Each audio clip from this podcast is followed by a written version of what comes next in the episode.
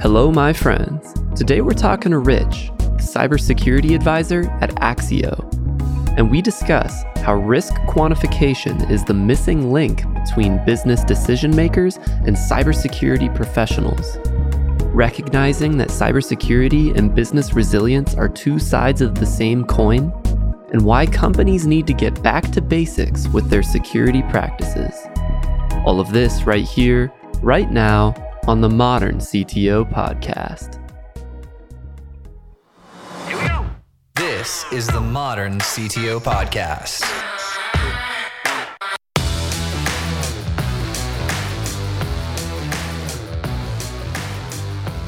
Yeah, so I um I actually I started you know with with the accounting and I, I I went into cost accounting, which got me into a manufacturing environment so I could see the production line, and then into into IT audit, and from there, um, I ended up running uh, a large Y2K project. Um, oh, crazy! Probably not by choice. Uh, more like I was the only guy that was left with his hand up, and uh, it turned out to be a fascinating experience because it's where I learned a lot about resiliency and the ability to not be able to control everything in your environment and have to you know be ready to deal with operational disruption. And um, i found myself in australia uh, because i was working for a large oil and gas company that was building a pipeline from perth to darwin and they needed help with somebody doing their y2k projects. I found myself there uh, four times you know beautiful experience that's when I think all the cybersecurity and the technology and all those things sort of click for me. So and, when you say Y2K project, you mean like a reliability engineering project for Y2K? Yeah, I mean we um, we had hundreds of thousands of lines of code that were written in COBOL. We had a lot of legacy systems that were like 30 and 40 years old, which you, you often see in an oil and gas legacy organization. And so I led the effort to not only renovate all that code and you know renovate those systems, but also to work with business owners to understand their contingency plan should things go wrong uh, at Y2K. And um, you know, it was a bit of a non-event, but it was planned to be a non-event, right? I mean, you know, if we did our jobs, it should be a non-event. So, so that's kind of how I got, you know, made a little bit of the transition to understanding and really liking the whole resilience side and realizing that was the, you know, sort of the partner to cybersecurity because you got to be able to do both. What's like one piece of advice you got early on in your career that has helped you throughout?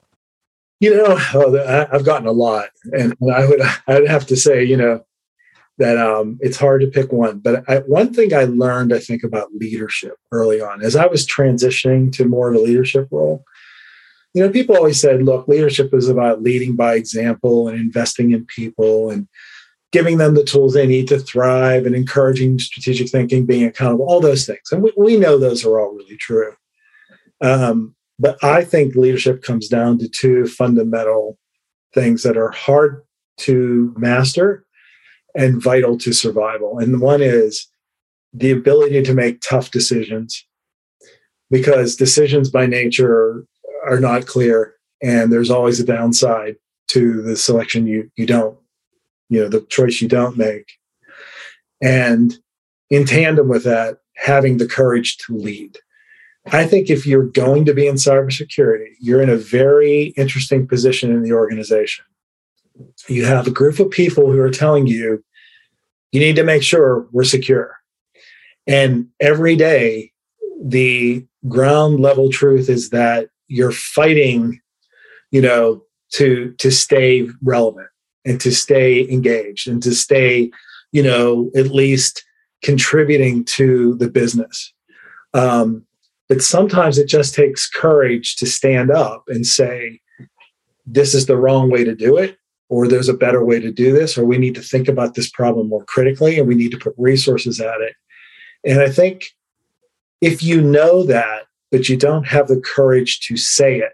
You don't have the courage to engage people in lively discussion about it because you don't like conflict, or um, you're really doing the organization a disservice. And as a leader, you're really doing yourself a disservice. So, um, I like to say early in my career, I probably took that too far and was very outspoken.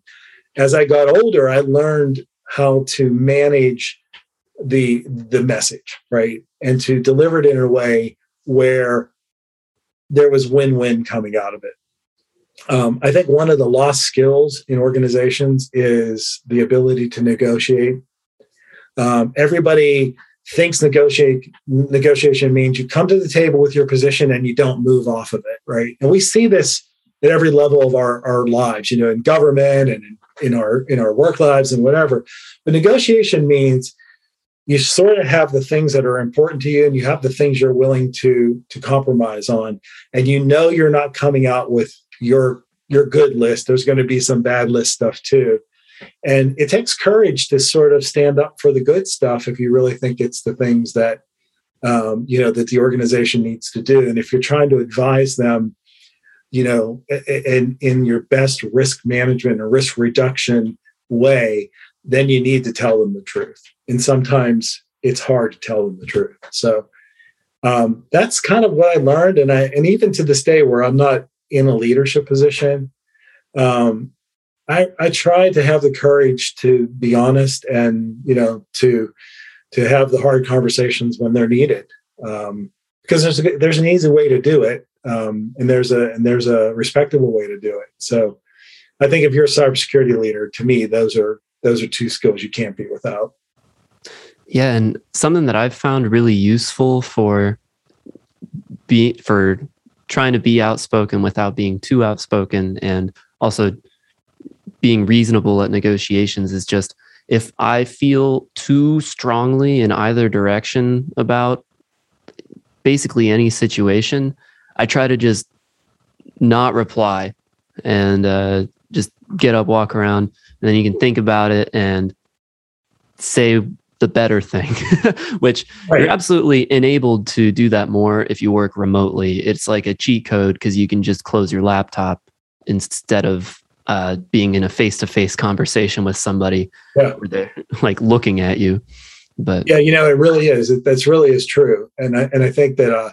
you know that um stepping back like it's been a theme we've been talking about today that that need to just sort of step back and take stock it applies to a lot of a lot of levels of decisions we make. And sometimes you know i remember there'd be times in the organization where somebody did something that was just so abjectly wrong right? And it was not in the best interest of the organization. And you know your first reaction is to go at them. But the best reaction is to sit down and channel that into you know here's five things that i think would be productive to to discuss. And um, if you're a cybersecurity leader you're i think you're faced with that every day. Because you have a really dynamic user community you know that that's working all around you. So um, it's like keeping a lot of balls in the air and not letting any of them hit the ground. Um, yeah. so you know you're on your toes all, all day 24 hours a day. Right. So when did cybersecurity become like your main focus so in, in the year 2000 uh, a large company dominion resources bought the gas company that i worked for and I had some opportunities um, to continue in that space, but I really wanted to do something different. So I went to Carnegie Mellon on the invitation of a, a former colleague and went to a startup company there, was focused on cybersecurity. And I found myself at CERT. Uh, the, the startup company didn't make it and was sort of not well defined, and found myself at CERT and uh, really got interested in not only the, the research side of cybersecurity, but also, you know, CERT and the Software Engineering Institute at Carnegie Mellon, where CERT is located, is really famous for the capability maturity model uh, for software development. And I found myself really interested in that. And I started to see that those two worlds weren't necessarily divergent, that there was a lot of lessons from the process improvement community and the software community that the cybersecurity community needed to learn. So I started um, basically. I, I, worked in a in a system network management sort of group, and then that emerged into a risk and resilience management group that I ended up leading for probably about ten years, uh, leaving there in 2015. That's where I met David White, um, nice. who was on my team, uh, who you've podcasted with before. Yeah, dude. David was a fantastic episode, fantastic guest. Really enjoyed speaking with him. So did he pull you along with Axio from the start, or were you just kind of like talking for a while and then eventually came no, over? we kind of diverged. So when he left the Software Engineering Institute, I had an opportunity to go back into oil and gas, which I had spent 14 years in previously. And that was to become the leader of the cybersecurity program at a large natural gas company. In fact, it's, I believe it's still the largest natural gas producer in the country. It's EQT, which is headquartered here in Pittsburgh. And it was a way for me to take, just like you said, I had cybersecurity experience, I had business experience, I had manufacturing experience, I had, you know, oil and gas experience, and I was going to be able to converge all of them. So I reluctantly left Carnegie Mellon, which was a wonderful place to work, and went back into industry and led the cybersecurity program at EQT and then a spinoff, which was Equitrans Midstream, uh, until 2020 when I really came to a point where I thought retiring was you know the next the next phase of life. And i did some consulting after i left in in 2020 but i really still wanted to have some impact. And so i was talking to david and he's like look we can really use some some help and uh, you know work as a senior advisor with us and so that's how i joined back up with david i was following his journey all along and i knew he would be successful and, and axio would be but i'm having a great time working with those guys and, and and helping them you know get on the map even more than they already are. That's awesome. So, for those that may not have listened to David's episode, could you give the overview of what Axio does? Yeah, I, I, think my best description of Axio is from a former customer. So, while I was in the oil and gas industry, I used their product Axio, Axio 360, which is their assessment product. Um, and so, from my perspective, what they really do best is that they are a full scale cyber risk management uh, organization. So they really help uh, organizations use risk management to advance their cybersecurity programs. They provide tools and consulting that align to all the phases of risk management, like diagnosis and planning and measuring and, and metrics. And recently, they, they've gone full scale into risk quantification, which I really wish I had had the opportunity to implement a lot of what they're doing in that space when I was in industry because cybersecurity risk quantification is that missing link between the cybersecurity profession and discipline and the business makers in the organization. I mean, it really links the two together.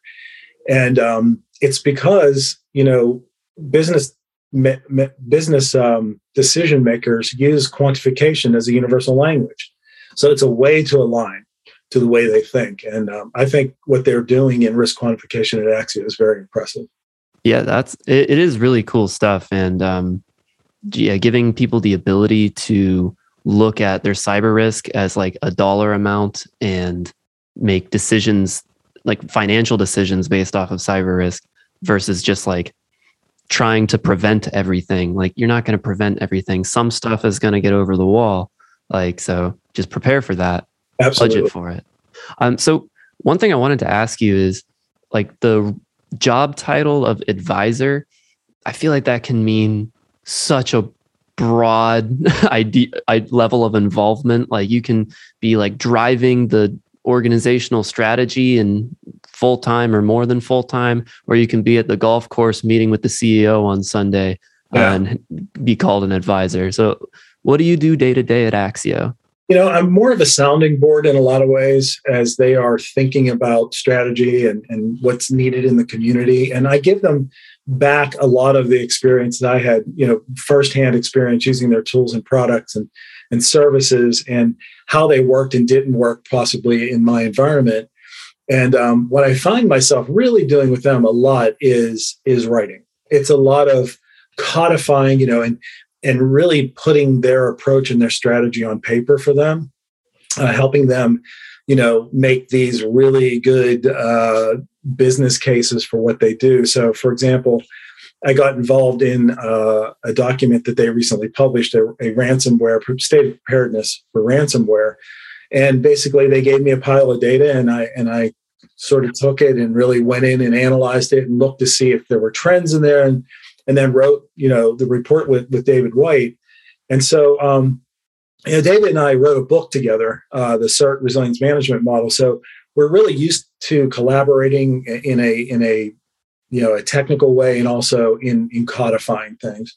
And so I think you know, a lot of what Axio does is they go out into the community and try to advance the state of practice. So I help them do that. And that could be very different things on different days. It could be, you know, helping them prepare content for a, you know, a, a legislative hearing that they might do, or it could be writing a report for them. So what I what I do know about my advisor role, and I use that in air quotes, is um, it's some of the most fun I've had in a really long time. So I just say throw at me whatever you, whatever you want, and and I'll I'll figure it out with you. So it's been a great it's been a great uh, time. That's awesome. So uh, I'm curious, what is like the driver of doing all the education and community outreach from a business standpoint at Axio? Like, what what return do you guys get from publishing like all these materials that people can use to better their cybersecurity practices? You know, I think it. I think the most benefit that you get from it is you're stimulating people to think. So we are now at that point in the cybersecurity discipline where it's becoming a little routine.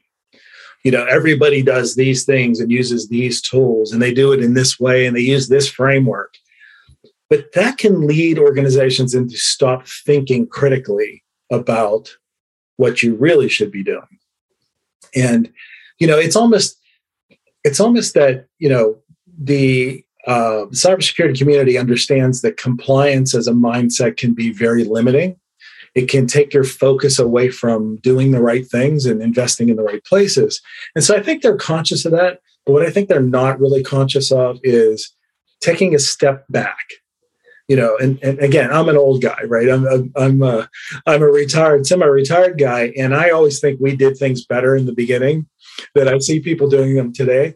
But my my bias is that we had to think about it more critically. We had to explore it more critically.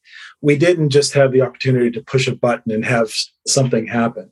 Um, it's like writing code when you're a COBOL programmer and you have to understand how the machine reacts to that code. And you have to build divisions in those programs to instruct that machine to do things.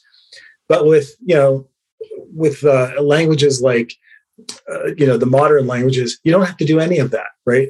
All of that's being managed by the software. So it's really helping, I think, organizations think critically and get back to basics. So, what are some issues that you notice, like organizations committing pretty often? Yeah, so I I came away from my initial work with um, the Axio folks with with three sort of fundamental truths. One is that organizations have to understand that cybersecurity is just one of many risk management challenges. So, from an organizational perspective, they look at cybersecurity as another pillar in their risk management program. They might have, you know, market risk and credit risk and strategic risk and HR risk. And cybersecurity is one of those things. Now, it might be shouting the loudest right now, but it, at the at the end of the day, um, if you're a decision maker, if you're senior management, if you're a board of directors, they're being presented with all kinds of risks all day. And so, to the extent that you see cybersecurity through a risk lens, and and you you know you are heavily adopting a technology, especially internet focused tech or anything as a service, um, looking at the risk management aspect of it is really number one, I think, in my book. And I think that's something that Axio does really well because they keep that risk management thread alive when they're consulting with you, when they're talking with you, when you use their tools. Their tools start with a risk perspective. Um, so it's not simply a, you know, how well do I compare against X framework? It's how well are the actual risks that are unique to my organization driving me through that framework? That's a whole different um, approach. And that's to me the best approach. So that's the first fundamental truth, I think. Well, I mean, you got me on the edge of my seat. What are the two other fundamental truths? um, so we talked about one of them early on, and that's to recognize that cybersecurity and business resiliency are two sides of the same coin. You can't do one without the other. And because uncertainty is at the core of risk, you have to realize that any approach that pretends to address all risk as a known known, it's flawed from the start. So if you go into it with the bravado of, you know, we're going to build a cybersecurity program that's impenetrable and and we're never going to have to deal with an incident and we're going to have this like fortress, you're probably going to spend a lot of money and be disappointed. And then you're going to have to explain to your board of directors why you spent a lot of money, made a lot of guarantees, and you still somebody still got through. You know, it's the Red Rover conundrum. I don't know if you've ever played that that game. yeah, yeah you know you lock arms and and you dare somebody over well every day as a cybersecurity professional you are really daring the next attacker over so if you don't look at it from the perspective of let's control what we can control. Let's understand risk from a scenario perspective. Let's plan for those scenarios. But also let's plan for the fact that there will be organizational and operational disruption. We're going to have to do something about that to get back to normal operating condition. And when you do both of those things, I think from a risk management perspective, you have the best potential, you know, coverage because you're thinking about it from the perspective of what could get through, and you're thinking about when it gets through. Here's what I'm going to do about it. Um, so you're covering all the bases. So that's fundamental truth number two. What is truth number three? Number three uh, cybersecurity requires excellence in the foundational practices. So when we did this work on the uh, state of preparedness for ransomware, um, we had a pile of data from organizations that took Axio's ransomware preparedness assessment. And understand that the reason somebody would take that assessment is not really to answer a survey. It's because they want to know what their gaps are and they want to know how to, to fix them. So they have vested interest in the data. So I find that kind of data much more compelling and much more valid. And as we went through that data, there were some truths emerging. And we know we we kind of all sat back and looking at the conclusions and said, this seems to indicate that organizations are failing at the basics. Like they're just not doing the old school basic stuff that we did back in the day. And they've taken their eye off of that toward, you know, the shiny metal object and the advancements and all these things. And I'm not saying those aren't important because, you know, as we were moving into a cloud environment in, in my past jobs, your mindset has to shift. The tools change, the controls are the same, but they're implemented differently. So these things happen that you have to really account for. But at the end of the day, it's all still basic stuff. And so, you know, when we when we looked at the data that came out, I think initially we were shocked, but then we were like, ah, this makes a lot of sense because if the foundation is weak, the house will fall. And what we think we're seeing, at least anecdotally, is that a failure to attend to attend to the basics is causing an overexposure to things like ransomware and other threat vectors. And we we identified seven areas where those basics we thought were failing, and we published that in the report. Nice. So, what are some ways that companies? Because I think it's easy to be blind to that kind of thing when you're operating on a day to day and you're doing what you think you should be doing. Yeah. How can companies take a step back and evaluate whether or not they are adhering to the basics? Well, I mean, certainly you can use a lot of the framework instruments that Axio has in Axio 360. It will point out the gaps and, and it's going to help you because the questions and, and the controls that you're you're addressing in that framework in that uh, tool are written at a level that it, it, really gives you the opportunity to think critically about it and answer honestly because that's the problem here right? If you if you don't answer these questions honestly you're fooling yourself. Um, so i think that's one way to do it. I think also you know the reason we wrote the report was to give give people seven areas to focus on that came out repeatedly in the data. Um, simple things like basic cyber hygiene right? When you spin up a server you should have a security footprint that you are implementing in that server, which means you're closing ports that you don't need and you're turning services off you don't need and you're you're cutting off the internet connection if you don't need it. All of those sort of basics that when you spin up a server you shouldn't have to think about it. It should be the footprint you you use. When you do that. Um, I used to think about the fact that giving users local admin privileges, for example, was one of the you know the biggest cybersecurity threats in my organization because first of all they're not going to use it responsibly. Second of all they're going to download and in, install their own software software they haven't vetted and they haven't looked at the controls on it. And that creation of that shadow it i understand it from the business perspective but from a cybersecurity perspective your user base is expanding your threat environment and you don't even know it right so it's those simple sort of things, you know, like like cyber hygiene and supply chain uh, is is is another one. Um, if you don't realize yet the world that you control as a cybersecurity professional is not just within the boundaries of your organization. If you do anything as a service, if you do cloud anything, if you have customers, if you have regulators, um, you exist in an ecosystem sometimes that is bigger outside of your walls than it is inside your walls. So, not having a basic supply chain risk management program is a massive failure in my in my view, um, because you need to at least know what that exposure is to do something about it.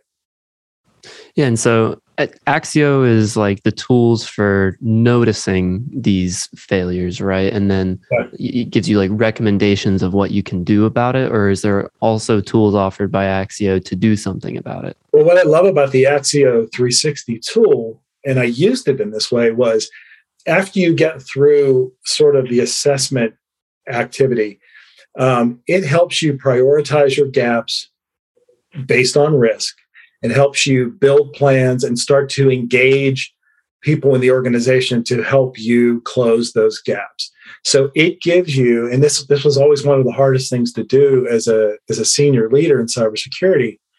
It gives you that roadmap that you can start to use to have a systematic and structured way through your risk, your highest risks, you know, and and and, closing those gaps. Um, so, and of course, the, the consultants at Axio will absolutely help you build those plans and implement those plans and measure their effectiveness. But just being able to come out of four or five hours of investment with people around the table having a conversation about the organization's cybersecurity and its risk with a roadmap is just it's brilliant. I mean, it, it it used to take us months to do work like that. Um, and we would rely on internal auditors to help us. And, you know, they have kind of a different objective in the organization. You yeah. know, you're not always really aligned with them um, as an independent body. So um, just being able to produce that so quickly is, you know, it's 50% of the battle in my, in my opinion. For sure. So one thing that's, that's been on my mind when you're talking about like the increased threat landscape of giving more people like uh, access to your servers and uh, like your employees access to everything that they need to have access to. Uh, recently, we were talk. I talked to this company called Cradlepoint on a couple episodes. They do a lot with private cellular networks, and um, there it's pretty cool hearing about how you can have like a Wi-Fi like connection and experience to your enterprise network through a cellular signal through the tech that they have, and that offers all sorts of security advantages going forward with remote work. And I'm curious with remote work, you know, obviously a lot more than it used to be. What are some ways that like security strategies are going to have to change going forward, like forever? Yeah. I love that you brought that up because I think that on March 13th of 2020, the cybersecurity world changed dramatically that was the beginning of the lockdown uh, for most of us, right? And everybody went remote, whether the organizations were ready for it or not. And what lagged, in my opinion, was any of the gaps that you had in remote work to begin with. So all of the most of these organizations had some, you know, remote capability, right? Whether it was through a VPN or or something like that. But I think it forced them to look critically at not only, you know, what happens when the person leaves the physical organization, but now they connect to their own ISP. And they might be connecting on a computer that's shared in the household, shared with teenagers, shared with kids who might not be best at, you know, keeping it nice and clean and, and secure. And and beyond all that, we started to learn that what really started to lag was any policy around remote work like what is acceptable or how does your machine have to be configured? And you know do i if i'm using my home computer at home do i have to download the organization's you know edr solution um, so that i can so that i as a cybersecurity professional can make sure that that home environment is at least 90% as secure as it would have been if it was inside my walls I think it forced a major conversation in organizations. In fact, before I left my position, we were really sitting down and thinking about did we have the capacity? You know, what, what you know, how how would our networks handle all of this? What kind of traffic would be coming across and where would it be coming from now that we're not used to? How would we monitor for it? How would we re-baseline for anomalous events?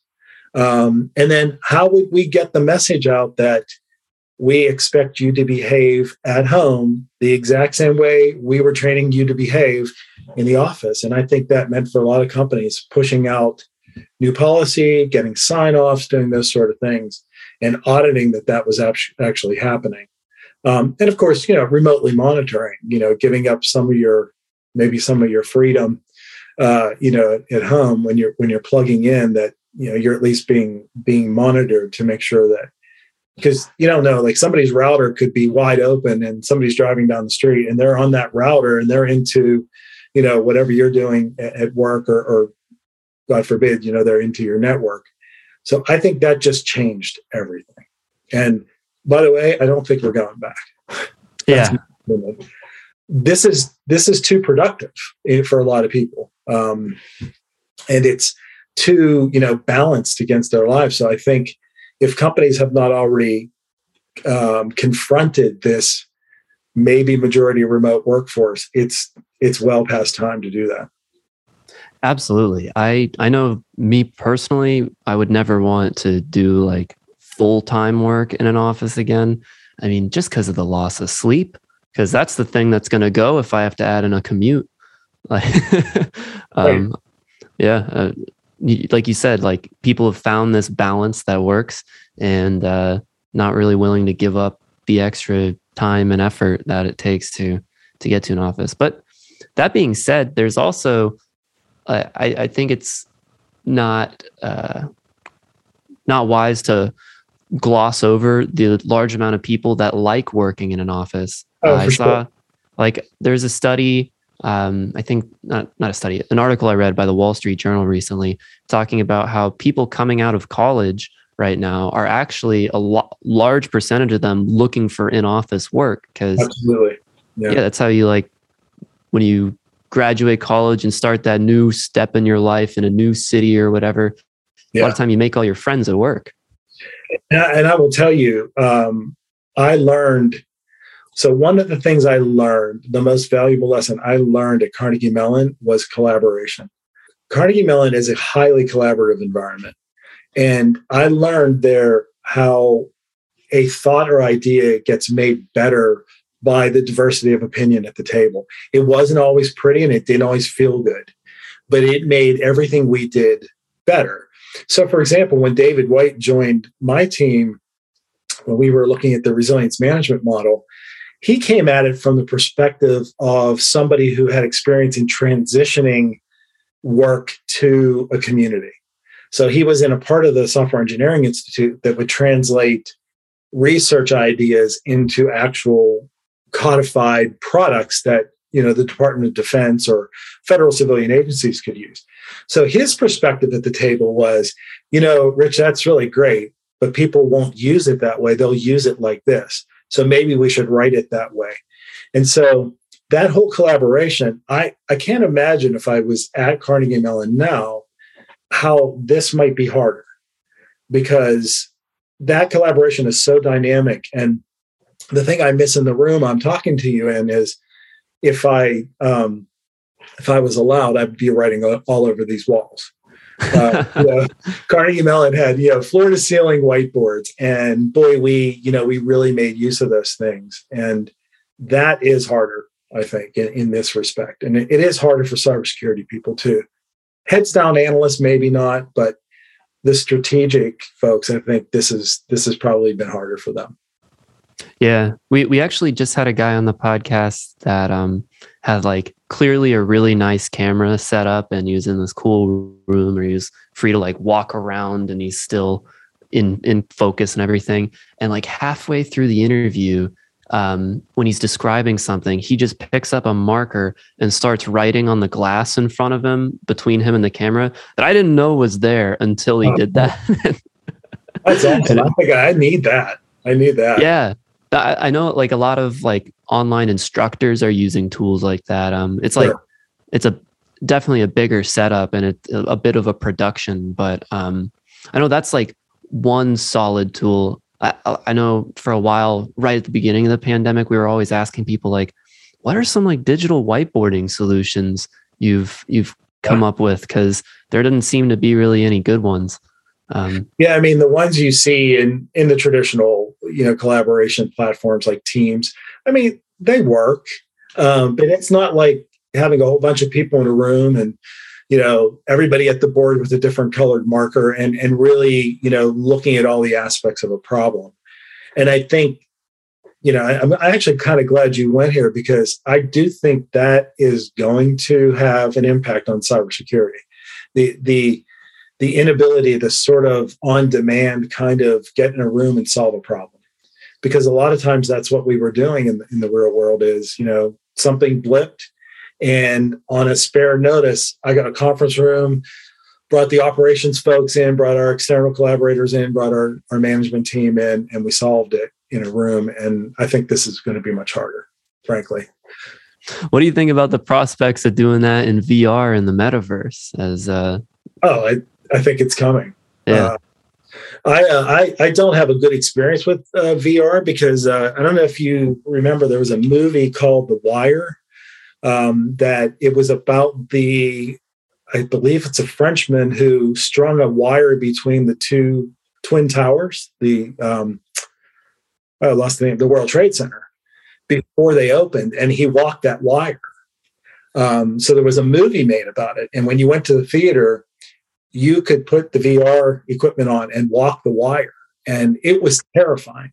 um, in fact, people like you know they they had to bring in medics and and, and so forth. So uh, you know, VR in the cybersecurity world, I wonder, you know, um, will will somebody be running headfirst into a wall, or you know, on, on YouTube when people have VR set on? So yeah, I mean that's a very interesting concept. I mean, you know, we are living in a virtual world, and and um, that the fact that things are made more virtual is a new problem set for cybersecurity professionals. So, if you want to understand a problem from the perspective of where it, it lives, you got to be in it. You, you got to be in head first and have your sleeves rolled up. Yeah, absolutely. So, before we uh, get closer to the end, I want to ask you a couple leadership questions, if that's cool with you. Absolutely. So, uh, recently we were talking to this guy at uh, IT Pro TV. His name was Don, and he's he was a fantastic speaker because he's like a professional educator for IT Pro TV. It's what they do. They like provide these videos in like a talk show format for upskilling and getting good at tech. Uh, and people use it to get certifications, and companies use it to upskill their workforce. And I know you guys do a lot of education like outreach in terms of cybersecurity. And I'm curious what you've seen like other companies do to upskill their workforce and bring everybody up to speed on their cybersecurity practices and what's worked in that regard. Yeah, you know, I um I was a big fan and I, I still am of learning through, you know, applying. So you know when i was in back in industry starting in 2015 we were you know putting in sort of learning management systems and those sort of things. And that that kind of um, you know watch a video and absorb and answer some questions some things get through, but they don't get through in a great way, right? Um, the two ways that I found to be really helpful, and I wish I just started to do this when I was uh, right before I left uh, industry. Um, but one is, you know, simulation. So, to the extent possible that you can put people in real situations and see how they behave and give them the ability to learn from the behavior to me is is the number one way. So you know everybody goes to the classic example of phishing. So you know we used to phish the living devil out of people in the organization and we different tiers of people. We phished engineers differently than we did accountants and we phished senior management. And we used to play a game with them like and say well i'll bet you you know seven drinks on friday that i'm going to get you this week. And you know it was it was that, it, it was engaging. Like people wanted to okay try try to get me. Phish me you know or or you know scrape a website that i use all the time and see if i'll give my credentials up. They wanted to do it. It was a game for them. And i think it was really that sort of experiential learning that they loved the other thing that i was wanting to do and i never got to was a cybersecurity um, not not internship, but um, fellowship, if you will. Like so, bring people from the organization into the cybersecurity team for a two week stint, for a four week stint. Live live the experience through our eyes. See what we see on a daily basis from an operational perspective. See what you're doing in the field that's causing us grief and why we we come at you with rules and understand it from our side because we take all of our time trying to understand it from the business perspective to make sure we don't get in your way, to make sure that we don't make your experience less than. But sometimes you need to understand it from our perspective. And the best way is an immersion, immersion was the word I was looking for, an immersion program. You know, put put key people in the organization through, you know, the team. That's how I learned to be an internal auditor. So you know, I went into a bank, a big bank management program, and everybody did a two week turn and internal audit and went on an audit to understand the, the rigor of internal audit and why you do it and what comes out of an internal audit. Um, so that when you were an auditee at some point, you would understand why the auditor was asking questions and in the order and why they were asking for documentation and those sort of things. So to me, those are you know immersion and and learning by doing. I think those are really the two best ways to get you know the culture of cybersecurity to emerge. Um, learning management systems are great, but I think in my case, I, I feel like they're supplemental to those things. Yeah, absolutely. That um, it reminds me of I've heard a lot at the time. Developer developer teams will mm-hmm. do a thing where they put the developers on sales calls with the sales team and on demos to like watch that happen, and it really helps to build like not just the empathy for what they're going through but also it like breaks down the walls of the silos and opens up communication between the different teams um yeah. i can totally see how that's also beneficial for cybersecurity i just haven't heard of it uh that that like two week uh and thing specifically in cybersecurity before and that's really cool you know, um, Atlassian, uh, the Confluence folks, they have um, a video out on YouTube about uh, co-programming, co-coding, right? Where where two people sit together and write the same program, and and the advantages of all that, and it's it's hilarious. I mean, so you know, try to find it and watch it because they put it in the sense of like this partnership you're creating, but you know. We always knew that even back in the day when I was writing code, not very well, by the way, you know, a code review with people in the room and walking through your logic and the way you did something, knowing that, you know, programming is really more of an art than a science. There's 12 ways to get to the same answer. Um, it just builds a better product. So this whole notion of people working together and, and doing things in tandem and learning from one another and you see something I'm not seeing and vice versa. I think, I mean, if that's not the wave of the future, it, you know, it, it should be. Um, certainly, the the DevOps community, I think, embraces that. Um, I'd love to see the cybersecurity community embrace that as well. Yeah, and I, I like that you brought up that like co-programming concept because I think that also ties into earlier when you were talking about thinking critically about your cybersecurity practices and not just doing things out of habit. Because, um, like, I still do some audio engineering projects, uh, like after work, because I really enjoy doing that. And I like sitting with the person who I'm mixing their project for and having them there because it forces me to have a solid reason for every decision I make mm-hmm. and not just do things because I because that's what I always do. Right. Right. Oh, there's an epidemic of that, I think, in cybersecurity. I mean, of you know, instead of chasing the next tool, which you you do need to do, thinking about the process that the tool is going to help. So again, back to the ransomware report, the, the most startling finding in there, which uh, I have to say made me uh, sweat a little bit, was the very low level of privileged access management that was being done in organizations. So, you know, statistically, I think it was like 80% of organizations have not implemented or only partially implemented a privileged access management tool. Uh, and and 36 only 36% of organizations that were in the data actually even audited their their privileged access. I mean, these are the keys to the kingdom. These are the the pot of gold that an attacker wants.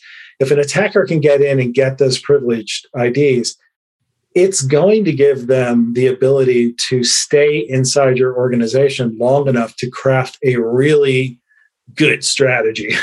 Yeah. I mean, think about the target hack that I think happened what in you know 10 2017? years oh, 2015 um, you know that was a set of credentials that an hvac operator had that you know gave up in a phishing expedition. And then you know the attackers went in and they found their way to the you know the point of sale terminals. So i mean the fact that like that is a basic notion which is that you need to have people in the organization who can do more than other people in your technical environment and they need to be controlled in some way it's a fundamental notion um, to find statistically at least in our data that that wasn't top of mind is very concerning.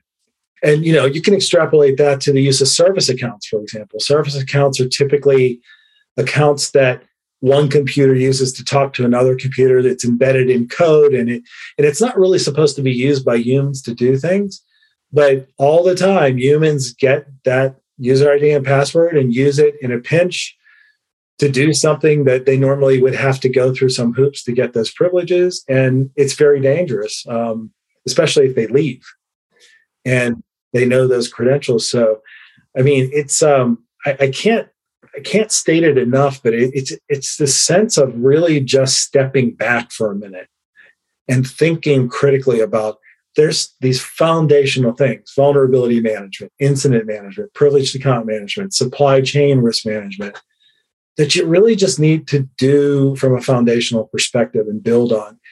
And if you're missing any of those or you're not doing them well, it's likely contributing to a lesser state of, of uh, cybersecurity in the organization.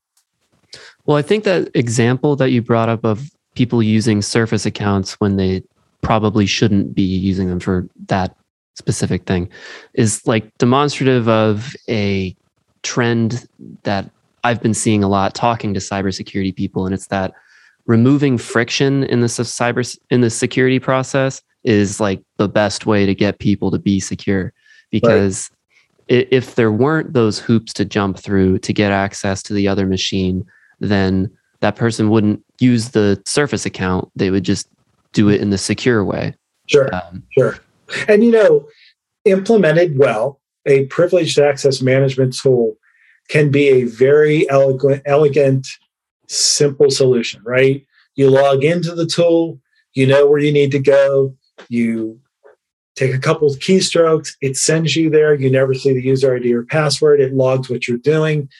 It takes the burden off of you as the privileged user to even have to remember that user ID and password and protect it and do all those things. And in some cases, if the tool is really good, it changes that password immediately after it's been used. So these are beautiful solutions that, you know, they can be challenging to implement. Uh, particularly if you have a very diverse technical environment and you have to communicate with all this different, you know, like we had an AS400 environment. It isn't particularly happy with some of those tools, you know, but into a server farm or like a Nutanix box or something like that, um, you know, they're made for that. And taking the time to sort of step back and look at how you do that process in the organization and what tools would work for you, I think is worth your investment of time. You know, it's just a fundamental thing. Yeah, absolutely. Well, before we wrap up, is there anything that we didn't get to touch on that we want to make sure we hit on? What, what's like, what do you want to be like the ending call to action here? You know, I think that it it's interesting how much cybersecurity has advanced, but it's also interesting how much it's still based on the foundations, right? It's still confidentiality, integrity, and availability. It's still looking at where data is stored and transmitted and processed, and it's still a layered approach of administrative, technical, and physical controls. Those things have not changed in 30 years. It's the world that we apply them to that changed, and the controls we use and the tools we use. Um, I think people need to understand that the best approach is to stick with the fundamentals, and it will lead you to the right solutions every time. Thank you so much for listening. And if you found this episode useful, please share it with a friend or a colleague who you think would get value from it. And if you have topics that you would like to hear discussed on the podcast, either add me on LinkedIn or send me an email, joel at moderncto.io. Every time I get an email or LinkedIn message, it absolutely makes my day and inspires me to keep going.